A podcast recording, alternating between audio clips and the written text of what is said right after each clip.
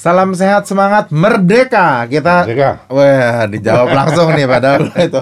Teman-teman senang sekali kita berketemu lagi, kita berjumpa dalam keadaan yang sangat baik, sangat semangat dan kita juga sekarang memberikan apresiasi juga kepada para pahlawan kita yang kita peringati di Hari Pahlawan ya Mas ya. Dan teman-teman semua kita bertemu lagi di Perspektif Haris Turino di kali ini di episode yang ke-10 masih bersama tuan rumah dan juga menjadi inspirasi kita Mas Haris. Sehat? Alhamdulillah luar biasa. Kita teman-teman izin kembali untuk membuka masker dan kita tetap sama-sama ikhtiar kita kawinkan masker dan vaksin seperti anjuran yang sekarang sedang digalakan agar kita semakin sehat, kuat dan bangkit dari pandemi. Monggo Mas. Jadi, Sudah merdeka ya kita Cie, di hari sudah pahlawan ini. merdeka di hari pahlawan. Jadi di episode 9 kemarin kita sudah ngobrol soal kepahlawanan sebetulnya. Kita nggak kepengen itu terlalu apa? Terlalu seperti apa ya, semacam seremonial, tapi kita ingin membahasnya dengan karya gitu. Jadi teman-teman kemarin kita sudah bahas soal bagaimana kita melihat pahlawan di sekitar kita. Namun hari ini eh, secara khusus kita membahas tentang cerita mungkin bisa dibilang ada kepahlawanannya juga mas karena proses ini proses darah dan keringat sebetulnya ya Proses Ah, darah dan dan keringat, keringat. iya. Jadinya teman-teman di kali ini kita mau cerita soal saya bacakan judulnya kali ini adalah Wong Tegal masuk Senayan. Nah, Wong Tegal manjing. Manjing Senayan. Kalau Itu bahasa Tegal, Tegalnya gitu ya. Iya. Nah, jadi Mas teman-teman juga mungkin ada beberapa yang sudah kenal Mas Haris secara baik tahu di 2019 tuh ada cerita yang begitu luar biasa yang sebetulnya kita sudah mau bahas sejak lama. Iya. Tapi setelah berkatnya turun minggu yang lalu, Mas Haris sudah resmi sekarang menjadi anggota legislatif atau anggota Dewan Perwakilan Rakyat. Iya. Nah, tetapi, C, 2019 tuh banyak ceritanya. Itu ngawali gimana, Mas? Iya, ngawalinya tentu eh, ketika saya sebenarnya sudah cukup lama di partai Mas Aga. Hmm. Ya sejak 2002, tapi lebih banyak aktif di litbang partai saat itu. Jadi kelompok mikir ya? memberikan kajian, kajian seperti itu. Sampai kemudian saya ditugaskan oleh partai untuk maju menjadi calon anggota eh, DPR RI di Hmm. eh, Pileg 2019. Dapil? Dapilnya adalah Jawa Tengah 9 yaitu yang meliputi Kabupaten Tegal, Kota Tegal dan Kabupaten Brebes. Oke. Ya, itu adalah dapil yang boleh dikatakan dapil neraka.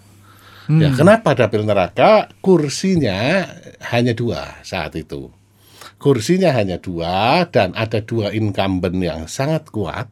Sudah 10 tahun ya menghuni Senayan dan ada satu eh, calon baru yang juga eh, sangat kuat anak dari mantan Bupati Brebes. Sehingga persaingannya tentu sangat tidak mudah. Berarti sama akamsinya sana anak kampung asli sananya ya Iya, berarti ya. Iya betul.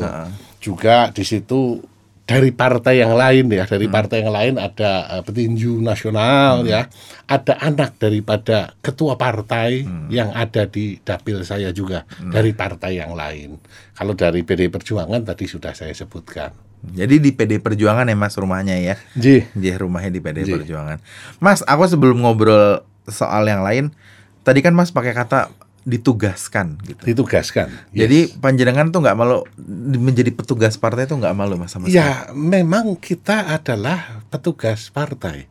Sebagai eh, kader PDI Perjuangan, saya ditugaskan oleh partai untuk menjadi calon anggota waktu itu. Hmm, Ya, ada yang ditugaskan di eksekutif. Ya. Ya, menjadi misalkan presiden, menjadi eh, gubernur, menjadi bupati, menjadi wali kota di eksekutif.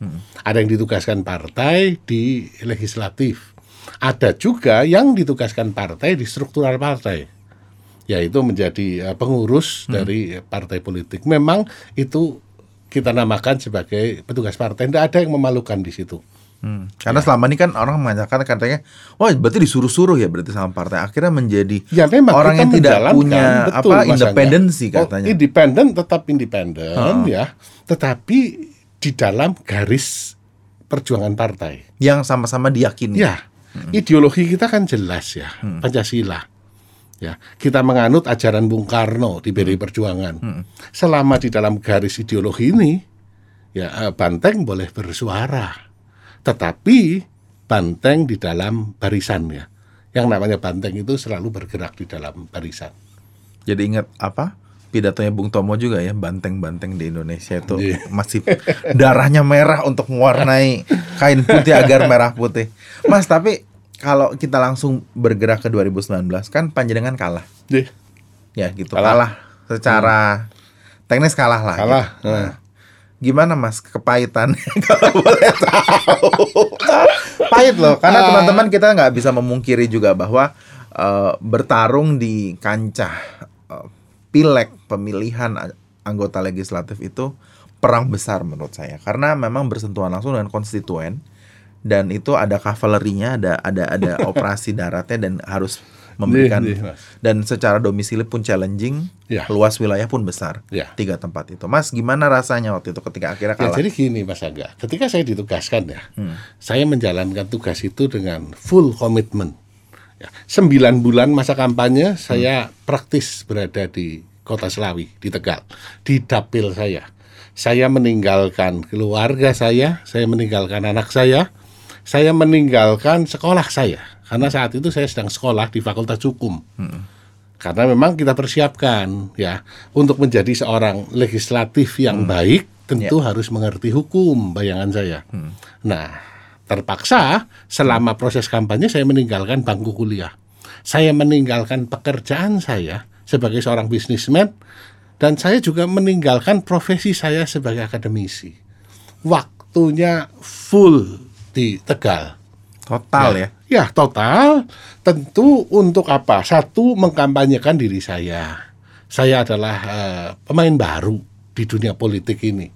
Ya. Dan arahan dari ketua umum jelas saat itu bahwa kemenangan presiden dan kemenangan PDI Perjuangan harus ada dalam satu tarikan nafas. Itu istilahnya.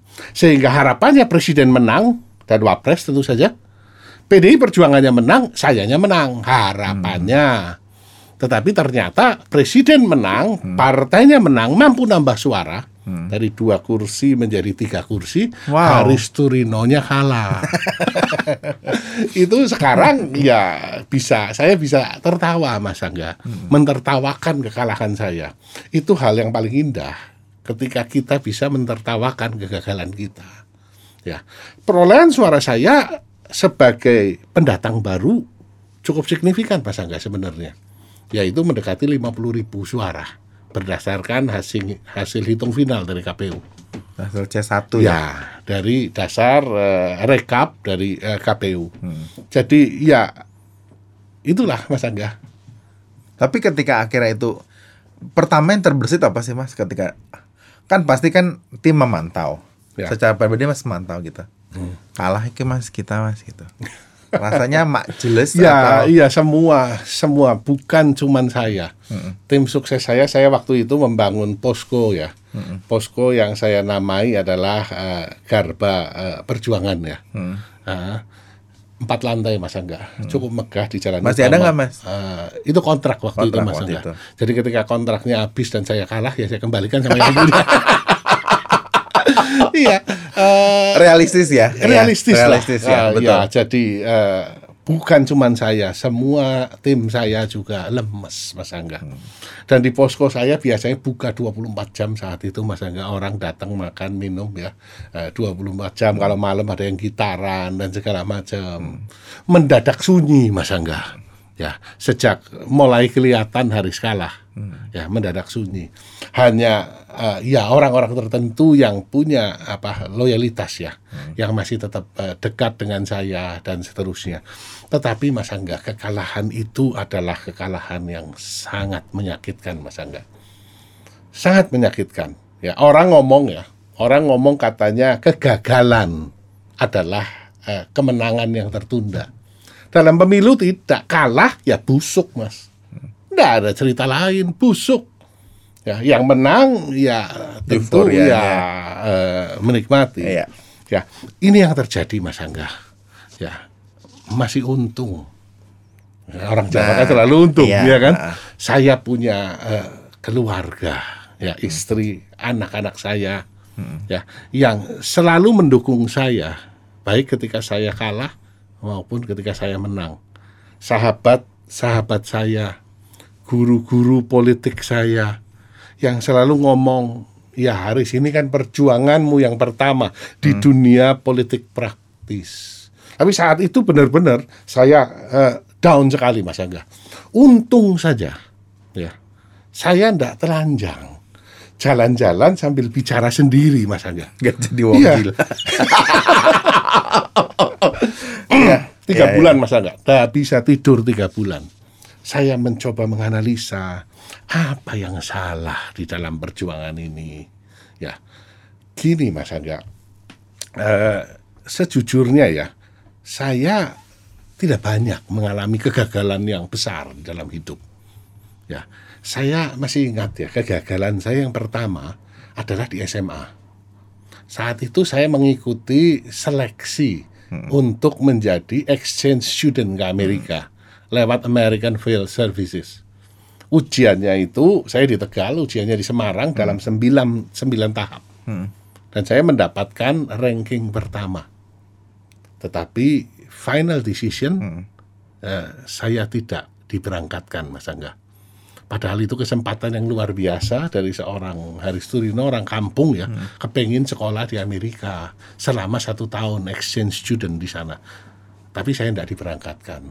Itu kegagalan pertama, Mas Angga. Itu digagalkan tepatnya. Iya, tapi kita tidak tahu apa sebabnya. Ya. Kemudian yang kedua, Mas Angga, ketika saya selesai S1, ya dari Tegal kampung ke Salatiga kampung lagi berangkat ke Jakarta. Untuk bekerja saya diterima di satu perusahaan trading eh, chemicals ya. Dan saat itu saya menjalani masa percobaan di divisi food and flavor. Saya belum merit saat itu.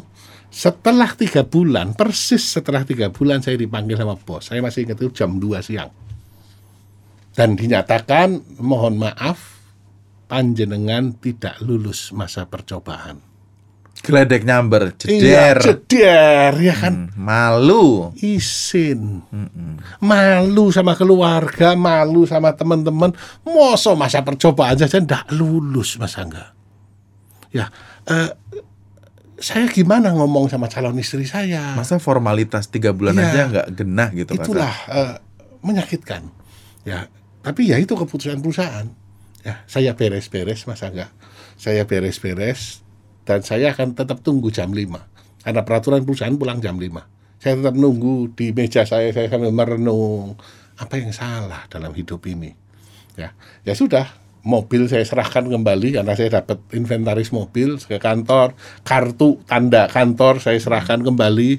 Eh tiba-tiba menjelang jam 5 saya dipanggil oleh seorang manajer senior. Ya dia terkenal sangat keras sangat galak sama anggotanya. Ya dia panggil sini Haris sini. Ngomong gitu. Kamu mau nggak bantu saya di divisi saya? Divisi penjualan chemicals untuk kulit. Oh berarti dari itu ke dari sales food ya and flavor ke divisi kulit. Dan penjualan. penjualan sama-sama di penjualan mas. Saya sampai melongo ini ada apa lagi nih ya. Iya saya langsung yes. Saya begitu kan. Ini menyelamatkan tapi dengan masa percobaan lagi tiga bulan jadi masa percobaannya diperpanjang mas Angga Itu biar ngirit atau apa ya nyari pegawai ngirit kayaknya ya, ada. memang Ah. di dalam mencari mencari orang ya Iya. paling bagus adalah seleksinya orang lebih banyak meluangkan waktu untuk menyeleksi orang daripada pusing di belakang Ya, ketika udah jadi itu perusahaan permanen. bagus tandanya Mas Angga. Dan orang itu terkenal sangat keras Mas Angga. Tapi saya harus berterima kasih sama orang itu. Namanya Esther Lawalata. Saya masih ingat dia adalah atasan saya yang hebat pertama kali saya kerja di Jakarta. Itu kegagalan yang kedua yang hanya bertahan tiga jam Mas Angga. Kegagalan itu. Ya dan kegagalan yang ketiga ya sekarang Mas Angga. Ketika 2019 itu, ketika saya kampanye, saya sudah perjuangkan segala hal dan ternyata eh, saya tidak terpilih. Ya, tiga bulan tidak bisa tidur, pusing. Saya berpikir apakah saya harus lanjut nih sekolah. Ya, saya sekolah fakultas hukum kan mempersiapkan karir baru saya di dunia politik. Nah sekarang karirnya rusak, berantakan, gagal ya. Yang gopo. Nah, nggak opo. Saya sekolah lagi, saya sudah S3, saya sudah ngajar di S3. Saya suruh sekolah lagi S1 loh, Mas Angga, Fakultas Hukum. apakah saya harus lanjutkan ya nah tiga bulan masa kontemplasi itu mas Angga saya merenung merenung ya. Ya untung ya. Eh, akhirnya eh, saya merasa bahwa ini bukan akhir dari hidup saya. Kita harus bangkit ketika kita kalah mas Angga. Ya dan di balik kekalahan yang sangat menyakitkan ini ya ada hal-hal yang membuat saya sangat bersyukur Mas Angga. Saya coba bayangkan sekarang kalau saat itu saya menang ya saya akan menjadi seorang Haris yang sangat sombong ya Haris yang sangat overconfidence sehingga di dalam karir politik ini berbahaya sekali saya tidak akan menganggap orang saya menganggap mungkin kemenangan itu karena Haris hebat akibatnya bahaya sekali di politik bisa keblosok nih Mas Angga. Ya. Tetapi dengan kalah ya ada teguran ya dari Tuhan ya. Ini adalah jalan dia Mas Angga. Walaupun saat itu uh, uh, menyakitkan ya menyakitkan. Iya. Wong saya sudah berdoa dengan kusuk ya Tuhan restui gitu. Ternyata lawan juga berdoa. ya, dan yang menarik adalah Tuhan punya waktunya sendiri. Ya, dengan kekalahan itu saya punya waktu untuk membangun jejaring yang lebih bagus. Saya punya hubungan yang lebih dekat dengan Sekjen PDI Perjuangan, Pak Hasto Kristianto. Saya punya hubungan yang lebih bagus dengan Komandan Jawa Tengah, Pak Bambang Wuryanto. Tokoh yang sangat ya, luar tokoh biasa yang ya. memang uh, di Jawa Tengah sangat menentukan. Ya, saya punya hubungan yang sangat bagus dengan seorang menteri ya, Pak Cahyo Kumolo yang benar-benar menjalani karir politiknya dengan bersih dan mulus selama 30 tahun ya. Dan loyal ya dan beliau. sangat loyal. Beliau adalah teladan yang ya. baik sekali. Sehingga ya eh, ya semua memang indah pada waktunya Mas Angga. Akhirnya tanggal 1 November saya bisa dilantik melalui proses pergantian antar waktu Begitu Mas Angga. Jadi perjalanannya panjang teman-teman. Tadi Mas Haris sudah sedikit memberikan cuplikan. Tapi someday kalau Mas teman-teman semua rekan-rekan yang menyaksikan acara kalau mau ketemu Mas Haris mau tanya yang lain boleh. Mestinya pasti akan lebih banyak waktu untuk bisa berinteraksi. Yeah. Dan sekarang kan memang berarti kan total untuk melayani publik ya Mas ya. Yeah. Karena kan sekarang yeah. menjadi pejabat publik. Yeah. Dan terus secara singkat Mas saya tadi pengen memotret satu gitu kan sempat ditinggalkan orang tiba-tiba kayak tadi katanya tiba-tiba posko mendadak sepi gitu ya. tadinya gitu. Hmm. Pelajaran apa sih mas yang mas bisa dapatkan dari ternyata pas kalah itu ya uang yang tadinya woyo-woyo jadi loyo-loyo gitu kan yeah. gitu kan ya dari yang woyo-woyo gitu kok jadi loyo-loyo gitu. Iya memang rasanya uh, gimana mas maksudnya apakah ada satu apa ya pembelajaran apa yang Mas akhirnya merasakan oh gini tuh rasa ditinggalkan orang gitu ya, misalnya. Ya itu katanya di dalam bahasa Inggris a friend in need is a friend in need nah. kan. pahit loh itu. Ya pahit sekali. Pahit ya. sekali. Posko yang tadi tidak pernah sepi loh Mas Angga. Hmm. Ya ketika sudah mulai tampak saya kalah, saya datang ke sana sepi. Ya itu drastis Mas. Iya tentu Mas Angga. Ya tadinya kan memang memang di Tegal itu belum pernah punya anggota DPR RI yang asli dari Tegal. Yang putra daerah. Yang putra daerah asli dari Tegal. Sehingga awalnya saya mungkin dianggap ya hmm. bisa memberikan harapan hmm. ya untuk kemajuan kota Tegal, Selawi eh, dan Brebes ya, Bergas hmm. kita hmm. sebut ya. Uh, tapi ternyata kan uh, tidak mudah hmm. saya kalah. Ya tentu mereka juga uh, ya wajar lah mereka akan mendekat kepada yang menang. Itu adalah pilihan kan karena politik sendiri adalah satu pilihan Mas Angga. Hmm. Ya, dekat sama Haris mau buat apa? Sudah busuk ya kan? Iya, iya. Eh, posko sepi. Yang paling saya sedih adalah ketika saya beserta tim inti yang beresin barang-barang Mas Angga. Sisa-sisa ya uh, furniture, sisa segala macam. Sisa saksi perjuangan ya. segala uh. macam kita kukutin ya. Saya ambil. Itu beres sendiri, Mas. Iya, sama tim tentu saja hmm. sama tim yang masih tetap loyal ya. Hmm. Nah, kita beresin dan kita akhirnya saya kembali ke uh, kita bawa kembali ke Jakarta. Sebagian yang tim mau ya kita uh, kasihkan saja mereka. Ya, tapi ini pengalaman yang luar biasa di dalam hidup saya. Ini kekalahan yang mungkin paling menyakitkan yang pernah saya alami dalam hidup saya, Mas Angga. Ya. Uh, tapi tapi Mas Angga, apa uh, nih? tadi pagi saya terima uh, eh, WA di grup ya, ya, yang menarik sekali dari Pak Cahyo. Ya, lebih baik kita kalah karena kita pernah mencoba daripada kamu tidak pernah mencoba apa-apa. Eh, mungkin Pak Cahyo ceritanya umum ya, Iya. tapi itu mengena sekali. Sehingga saya tanggapin, Pak, saya ngalami Pak. Saya ceritakan kejadian yang tadi saya ceritakan. Jadi memang itu satu pendewasaan dan juga naik kelasnya tuh luar biasa ya loncatannya Mas ya. Iya. Jadi saya aja ngedengerin aja nggak habis pikir sebetulnya karena eh, nyambung ke pertanyaan saya berikutnya nih teman-teman karena secara teknis sistem politik kita tuh masih muahal sekali gitu. Sangat mahal. Ya. Karena saya pernah kampanye jadi anggota OSIS aja lumayan. Cuman anggota OSIS Iya, loh iya. itu itu saya Kalau mesti anggota OSIS itu otomatis Jadi saya itu Eh, mesti iya. minimal ngedeketin calon ketua OSIS ya kita ada pendekatan sama teman-teman gitu untuk bisa mensukseskan Ya, pemilihan ya. ketuanya dan sebagainya itu untuk yang menjadi pungutannya Ya, aja. ya. Mas boleh cerita nggak? Kira-kira logistiknya berat nggak sih Mas? Oh ya, Atau misalnya kalau saya boleh langsung itu sampai berapa banyak yang harus dikorbankan gitu? Eh, yang paling besar yang saya korbankan adalah waktu untuk keluarga sebenarnya. Hmm. Waktu untuk keluarga itu mahal sekali buat saya. Dan itu terpaksa saya korbankan. Tadi eh, karir saya ya di dunia akademis terpaksa kan nah, sementara harus keluar. Ya. Dan tentu juga biaya kampanye memang mahal sekali Mas Angga. Di dalam sistem pemilihan proporsional terbuka seperti ini, memang politik biaya tinggi. Tidak bisa disangkal Mas Angga. Tapi tolong jangan disalahartikan ya bahwa bayar berapa ke partai tidak ada. Itu saya jamin. Berarti untuk mahar politik tidak ada. Tidak ada. Di PDI Perjuangan clear, saya jadi saksi hidup. Ya bahwa tidak ada bayar kepada partai. Tidak ada mahar. Tetapi biaya politiknya mahal. Eh, alat peraga kampanye misalkan. Ya. Alat peraga kampanye itu bikinnya tidak terlalu mahal Mas Angga. Tetapi masangnya kan dia tidak bisa pasang sendiri. Iya nggak bisa ditaruh tiba-tiba muncul kan ya Mas? masangnya itu yang jauh lebih mahal. Berikutnya setelah masang, kudu ada yang jagain. Kalau enggak dicopot orang. Atau jadi Pinocchio besoknya mukanya. ya, ya. mukanya jadi Pinocchio. itu berkali-kali saya alami ya. Jadi itu mahal sekali. Ya. Belum lagi biaya saksi.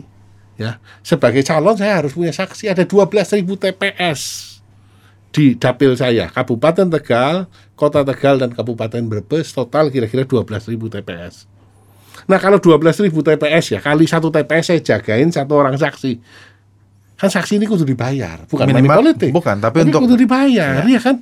Untuk mengawal suara. Kali 200 ribu aja sudah 2 miliar lebih, Mas Angga. Belum guraklih ya, regu penggerak pemilih. Di daerah-daerah basis dukungan saya, ya dia akan datengin beberapa rumah, ayo dong berangkat milih dong, ya. Itu jumlahnya besar Mas Angga, dan itu memang ya memang sistem politik ya masih seperti itu Mas Angga. Ini mungkin ke depannya ya saya tidak tahu ya apakah pembahasannya eh, akan menggunakan sistem pemilihan terbuka, Ya. tetap atau tertutup atau semi tertutup, kita belum tahu arahnya Mas Angga. Tetapi itu menjadi satu catatan karena Mas sebagai pelaku selangsung, Nggih, nggih. Mas juga melihat bahwa ini bisa menjadi satu ruang pembelajaran dan juga mestinya ada semacam pemikiran ya untuk bagaimana politik kita bisa berlangsung lebih produktif, Betul. lebih sehat dan juga Betul. tidak menciptakan satu apa dampak kelanjutan yang tidak baik juga. Iya, jadi eh, harapannya ya orang-orang terbaik yang berjuang ya Mm-mm. eh, menjadi calon anggota legislatif. Hmm. eh, ketika kalah ya, eh, jadi lebih miskin. Ya, eh, ini ya karena biayanya mahal. Ini yang perlu dicari eh, solusinya. Hmm, perlu dicari solusinya agar ya orang yang sudah berjuang ya layak dihargai. Hmm. Ya. Ya, ya, ya. Nah, eh, ketika setelah selesai saya kalah tadi ya, kan pilihan Mas Angga. Banyak caleg yang setelah kalah kemudian sama saya tidak aktif lagi. Mutung. mutung nggak pernah nongol segala macam di partai nggak pernah nongol Di Ya. grup tiba-tiba Di grup tiba-tiba tiba-tiba nggak hilang, pernah ya. ngomong gitu kan. Nah, ketika setelah tiga bulan ya, tiga bulan saya juga silent masa enggak. Saya manusia juga kan, Nggak pernah hancur. hancur, hancur lebur. Tapi setelah itu saya ngomong bahwa ini jalur perjuangan saya memang di sini di PDI Perjuangan. Saya tetap aktif di litbang partai, ya. Saya tetap aktif di kegiatan-kegiatan yang bisa dijalani Iya. sebagai kader. Ya. Ya, memang bukan pengurus Ya. saat itu. Sebagai kader saya tetap aktif. Ya, akhirnya tentu eh, pimpinan partai kan melihat Ya. siapa yang punya dedikasi, ya, siapa yang punya ideologi yang jelas, siapa yang punya kompetensi. Ya, akhirnya ya eh, indah ya pada waktunya. Nah ngomong-ngomong indah itu kan berarti kan buat teman-teman yang juga mungkin belum memahami proses eh, legislasi kita gitu ataupun proses apa eh proses apa ya proses formal lah kita katakan bahwa Mas Haris bisa akhirnya melenggang ke Senayan itu melalui mekanisme PAW atau pergantian antar waktu. Nah Mas boleh dikasih cerita sedikit nggak dan juga mungkin ini sebagai satu tribute juga untuk temennya yang sudah berkarya dan bertugas selama masa jabatan 2019 sampai 2021. Itu seperti apa sih mekanisme? 2024. 24 ya, Ya. sorry. Hmm. Tapi kan dia selesai di 2021 Ya, Mas. ya, ya, ya. Ya, jadi gini, eh, di dapil saya kan ada tiga kursi Ya. untuk PDI Perjuangan. Ya, dan salah seorang senior partai ya, Pak Muhammad Prakosa, kemudian dipromosikan menjadi duta besar Indonesia untuk Italia dan negara-negara sekitarnya. Ya. Ya, karena beliau dipromosikan, maka kursinya lowong di DPR RI. Ya. Ya, karena kursinya lowong harus digantikan oleh anggota dari partai yang sama dengan perolehan suara di bawahnya. Dan kebetulan saya perolehan suaranya di bawahnya. Sehingga melalui mekanisme pergantian antar waktu pada tanggal 1 November kemarin saya eh, diangkat, disumpah ya, mengucapkan sumpah dan dilantik menjadi anggota DPR RI. Oke, berarti ini teman-teman bisa dipahami bahwa ini adalah satu proses yang memang secara regulasi sudah diatur jauh sebelum eh, proses ini. Misalnya Mas Haris tiba-tiba ujuk-ujuk kok tiba-tiba bisa ke DPR di tengah-tengah periode itu ada mekanismenya dan namanya adalah pergantian antar waktu itu jadi knowledge kita juga. Nah, sekarang Mas kalau misalnya kita ngomong kan kita udah bisa nggak malu-malu lagi lah untuk menyentuh politik nih, Iya. karena kan Iya. sekarang kan Mas Ya berada di memang sekarang adalah ada eh, di politisi. kolam politik Ya, sebagai betul, politisi betul, gitu betul. yang menggunakan political will untuk membantu juga Ya. memberikan solusi dan memberikan fungsi-fungsi sesuai penugasan. Kalau saya boleh minta sedikit kisi-kisi Mas dari penugasan yang diberikan tuh apa sih Mas yang dititipkan ke panjenengan gitu Ya. dengan kompetensi yang Mas punya dan teman-teman kan sudah dengar Mas Haris juga punya bidang pemikiran yang sudah berjalan jauh sebelum beliau memutuskan terjun ke dunia politik. Apa sih Mas yang menjadi prioritas dari partai? Iya, begini Mas Angga. Jadi saya di DPR RI itu saya ditempatkan di Komisi 6 Mas Angga. Yang membidangi Komisi 6 adalah membidangi BUMN, Hmm. ya, eh, persaingan usaha, investasi dan UMKM. ya. Ya. Dan DPR RI kan anggota DPR RI kan punya tiga tugas utama, Hmm. yaitu fungsi legislasi, fungsi anggaran dan fungsi pengawasan, Mas Angga. Ya, tentu saya harus ada pada koridor ini. Di fungsi legislasi misalkan, sekarang kan sedang dipersiapkan rencana undang-undang tentang BUMN Ya. ya sebagai pengganti dari Undang-Undang 19 tahun 2003 yang sudah dianggap tidak sesuai, kita sedang siapkan RUU-nya. Ya, itu di fungsi legislasi. Di fungsi anggaran tentu kita bicara soal eh, PMN. Di fungsi pengawasan kita tahulah eh, kasus holdingisasi, ya, kemudian Garuda, ya, Eh, kemudian eh, apalagi eh, kereta api cepat, ya, yang menarik. Kemudian aksi korporasi Telkom, ya, yang hendak anak perusahaannya hendak go public. Ini banyak hal-hal yang memang menjadi tugas dari eh, anggota Komisi 6 untuk melakukan pengawasan di bidang-bidang tersebut. Sasarannya agar BUMN ini memang bisa menjadi agen pembangunan Mas Angga, mendukung pertumbuhan Indonesia sehingga nantinya anak cucu kita ya bangga bahwa Indonesia ini menjadi negara besar ya. Berkat salah satunya adalah BUMN BUMN kita tangguh. Mampu bersaing dengan perusahaan-perusahaan negara lain baik yang swasta maupun yang di backup oleh negara Mas Angga. Nah dan teman-teman juga Mas Haris sempat ngobrol juga soal BUMN, BUMN ya di episode Iya. kita sebelumnya dan itu menjadi satu apa ya sebetulnya waktu itu kita belum tahu ya Mas ya Ya belum tahu belum mau dilantik juga belum iya tahu. kan belum tahu ya tapi kok dilalah gitu menurut saya mestakung sekali gitu Iya, semesta iya. mendukung jadi memang pemikiran kita waktu itu dalam perspektif harus turun yang berbicara soal BUMN kita memang punya gagasan bagaimana fungsi pelayanannya tetap ada public Yes. service-nya Ya. di saat yang bersama tetap kompetitif dan menciptakan nilai tambah ya, Ya, Mas memberikan keuntungan juga bagi Ya. negara. Ya, itu pada tataran eh, negara ya, nasional. Pada tataran dapil. Ya, saya kan mewakili masyarakat bergas. Ya, tentu saya harus memperjuangkan kepentingan dari dapil saya, ya yaitu di Brebes, Tegal dan Selawi. Karena tadi Mas Angga sebagai putra asli daerah, ya tentu saya punya kepentingan yang lebih, bukan semata-mata untuk menang Mas Angga. Ketika teman-teman datang ke Jakarta ya, waktu pelantikan ya, eh, dan juga di WA WA grup banyak orang mengucapkan selamat, selamat ya. Saya eh, memaknai ucapan selamat itu bukan selamat Haris jadi pejabat tinggi negara, tetapi selamat berjuang untuk kepentingan rakyat. Karena pada hakikatnya politik ini adalah memperjuangkan kepentingan rakyat, Mas Angga. Bonum komune, memperjuangkan kepentingan rakyat banyak. Di dapil saya, ya bergas.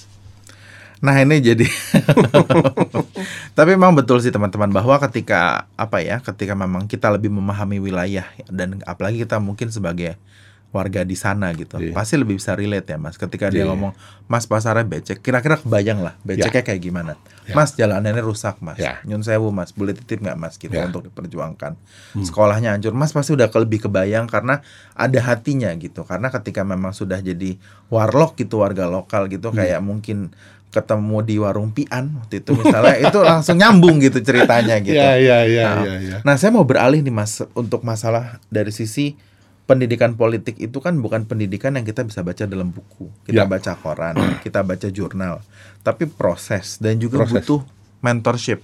Hmm. Nah, Betul. boleh share nggak sih Mas? Kan Mas kan dari latar belakang profesional, akademisi yang sebetulnya dituntut untuk tidak terlalu abu-abu dalam semua pendekatannya. Politik itu kan kadang lebih banyak abu-abunya ya. Bagaimana kita membuat lebih terang, lebih gelap Ya. atau kita lebih pada posisi yang tengah atau perimbangan. Iya, kalau eh, pendidikan itu bebas nilai ya. Hmm. Nah, bebas nilai kita mengatakan eh, kebenaran yang bebas nilai. Ya. Ya, eh, dunia ini tadi saya katakan Mas Aga, ini dunia yang total baru ya.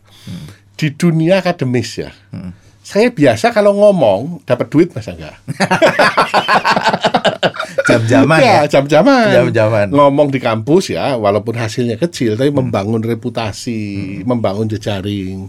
Ngomong di perusahaan tentu jauh lebih mahal, Mas Angga. Ya. Ya, ini setiap ngomong dapat duit biasanya, Mas Angga. Tapi di dalam politik, kalau ngomong di depan konstituen, keluar duit sekarang, Mas Angga. Mau nggak mau ini, ya. Hmm. ini hal yang berbeda ya. Bukan keluar duit money politik, nyangoni lah paling tidak karena mereka harus Kan nggak ya, mungkin ada kacang, nggak Iya, ada nggak ada kacang, cemilan kan, kuaci, kuaci iya kan? minum air mineral. Eh, Iya pasti. Sehingga ini ini hal yang eh, berbeda. Ya yang lain Mas Angga ya. Di dunia akademis dikenal satu pameo yang mengatakan bahwa orang boleh berbuat salah, tapi jangan berbohong. Ya kan? Nah, di dunia politik ini orang tidak boleh ketahuan salah. Gimana tuh caranya? Padahal kesalahan itu kan lumrah. Maksudnya Iya, Anda bisa. dalam konteks iya, iya. dalam kalau Anda salah ya, eh, kadang-kadang ya dari pengalaman banyak eh, orang ya. Saya melihat tidak semua salah bisa diampuni. Iya, ya jadi jangan berbuat salah. Apalagi kalau sampai melakukan tindakan bodoh ya. Hmm. Akhirnya eh, rompi orangnya Mas Aga. Iya. Ini kan hancur eh, semuanya. Itu juga jadi jadi satu cambuk juga untuk Mas Haris secara Ya. pribadi yang sekarang Ya. bergelut di dunia perpolitikan Benar. dan dalam sistem ya Mas ya. Yes, Karena di itu kan sistem. dalam konteks ini kan Mas tanggung jawabnya menjadi ekstra luar biasa lebih banyak Karena pertanggungjawabannya selain ke Gusti Allah juga akhirnya kepada publik juga kepada ya. publik Iya. ya. Dan tentu untuk hal-hal yang baru-baru ini Mas Angga, saya harus banyak belajar dari senior-senior Dan saya. mendengarkan mendengarkan, belajar dari mereka. Karena kalau enggak ya banyak sekali hal yang eh, ya sangat baru bagi saya. apalagi dengan masa sisa masa jabatan yang pendek Betul. sebetulnya itu juga harus menjadi satu Betul. kiprah yang optimal ya Mas. Nah, balik ke guru politik sebenarnya siapa aja sih Mas yang Mas anggap sebagai guru Asik. politik? Nah, ini penting nih. Ini guru politik nih. Saya ini kader ideologis PDI Perjuangan. Ya, tentu sebagai kader ideologis yang paling menginspirasi Bung Karno, Mas Angga.